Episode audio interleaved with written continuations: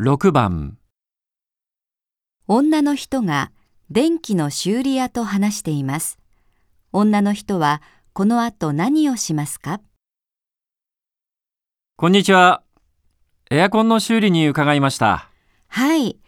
こちらなんですが、昨日から動かないんです。ちょっと拝見。本体は異常ありませんね。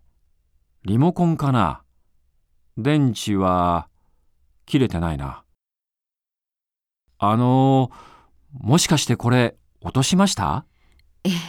えー、ちょっと、ちょっと開けて中見てみますね。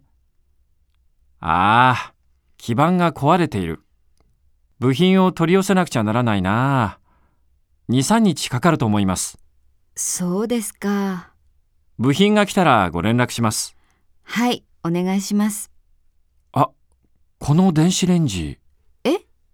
この型、火が出る事故が起きているんです。修理しないと危険ですよ。えー、そ、そうなんですか？お宅でお願いできますか？これはメーカーに電話すればタダでやってもらえますから、修理が終わるまで使わないでくださいね。はい。じゃあそうします。